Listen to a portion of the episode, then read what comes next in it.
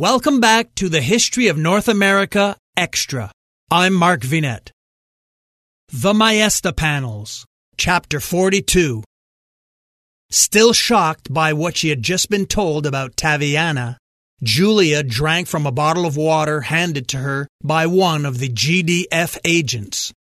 She was emotionally exhausted, lost in her thoughts.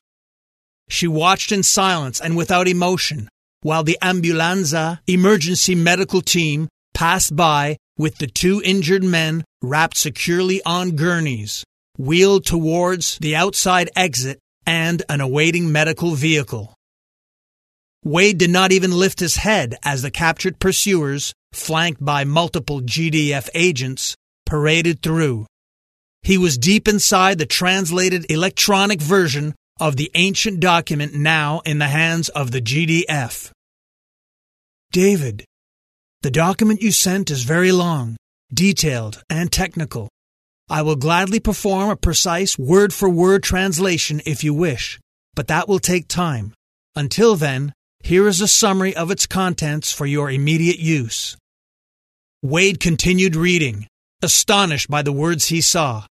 Andalusia's summary translation described the details of an official court judgment by the Papal Inquisition in the year 1302. The case adjudicated upon involved accusations of witchcraft brought against Duccio di Buoninsegna by court officials. The accusations were, however, dismissed by the court because of the favorable character testimony of a prominent and respected citizen, Giotto di Bondone. The accused man's freedom was secured by the payment of a fee by the forenamed citizen. The fee paid to the court was a gold medallion of great value, imprinted with the payer's family crest. Wade sat back and lifted his eyes to the ceiling. He felt a chill between his shoulder blades. How could he have been so wrong about Giotto? The great master from Padua was not Duccio's enemy, he was his friend and Savior. Chapter 43 Julia and Wade were escorted from the cathedral complex by the GDF and driven to a nearby office building.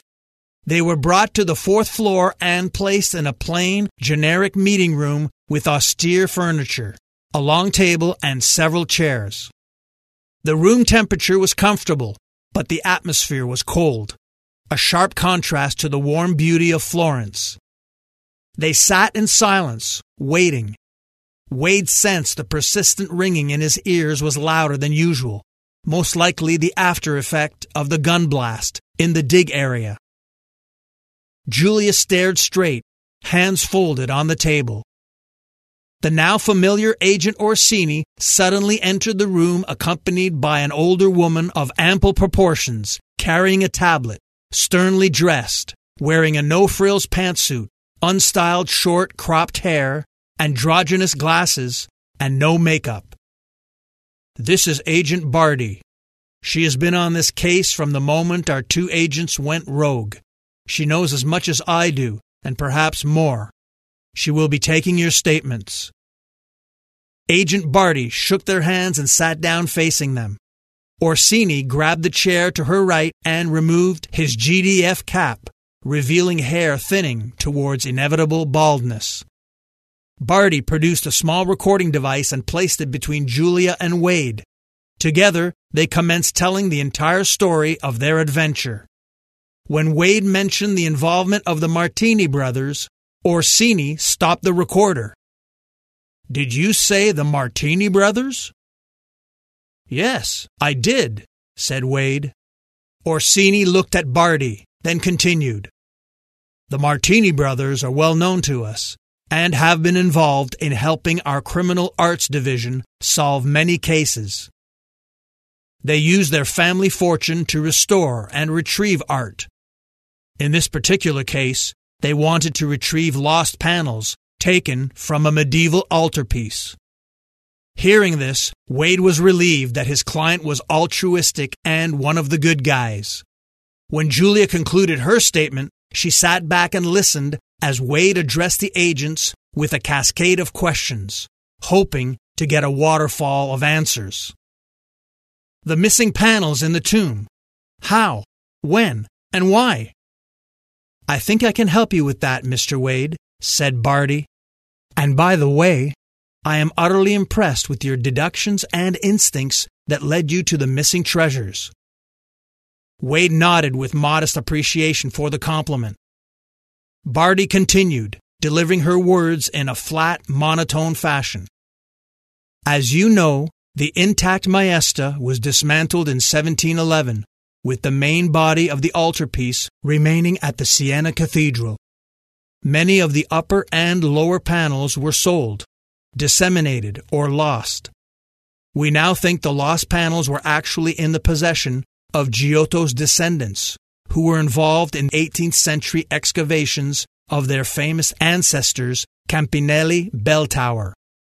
We believe they were the ones who placed the panels in the tomb for safekeeping during times of dangerous political upheavals raging on the Italian peninsula.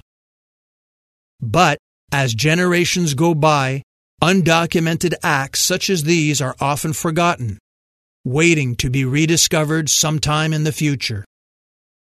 That explains the who and the how, but tell us about the why, Wade insisted. Family pride, Barty answered. Family pride.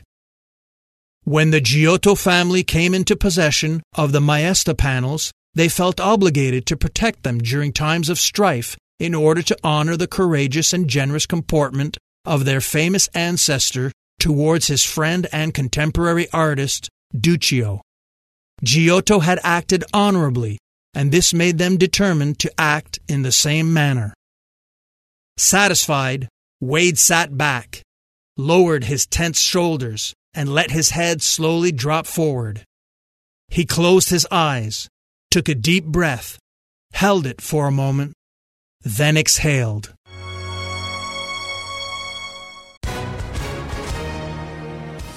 Hi, everyone. If you've been injured in an accident that was not your fault, listen up. We have legal professionals standing by to answer your questions for free. Call now and find out if you have a case and how much it's potentially worth. Call 800 218 6010. I'm here with spokesman John Wolf. So, John, tell everyone listening who should call right now. Well, Maria, first off, thank you for having me here. It's always nice to answer the listeners' questions. Now, as far as who should call in, anyone who's been injured in an accident and think you deserve compensation, give us a call right now. 800 218 6010. You'll find out if you have a case and how much it's potentially worth. Thanks, John. You heard it, folks. Take advantage of this opportunity and call now. 800 218 6010. Advertisement sponsored by Legal Help Center may not be available in all states. I'm Mark Vinet, and I hope you enjoyed the listen.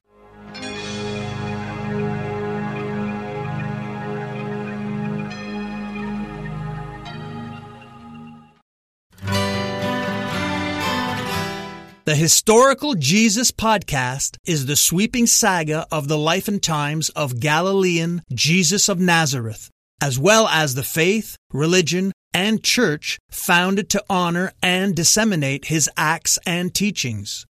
Join me, Mark Vinet, on this fascinating journey through time, exploring the many great works of Christian theology, literature, architecture, music, and art inspired by the words and deeds of Jesus Christ.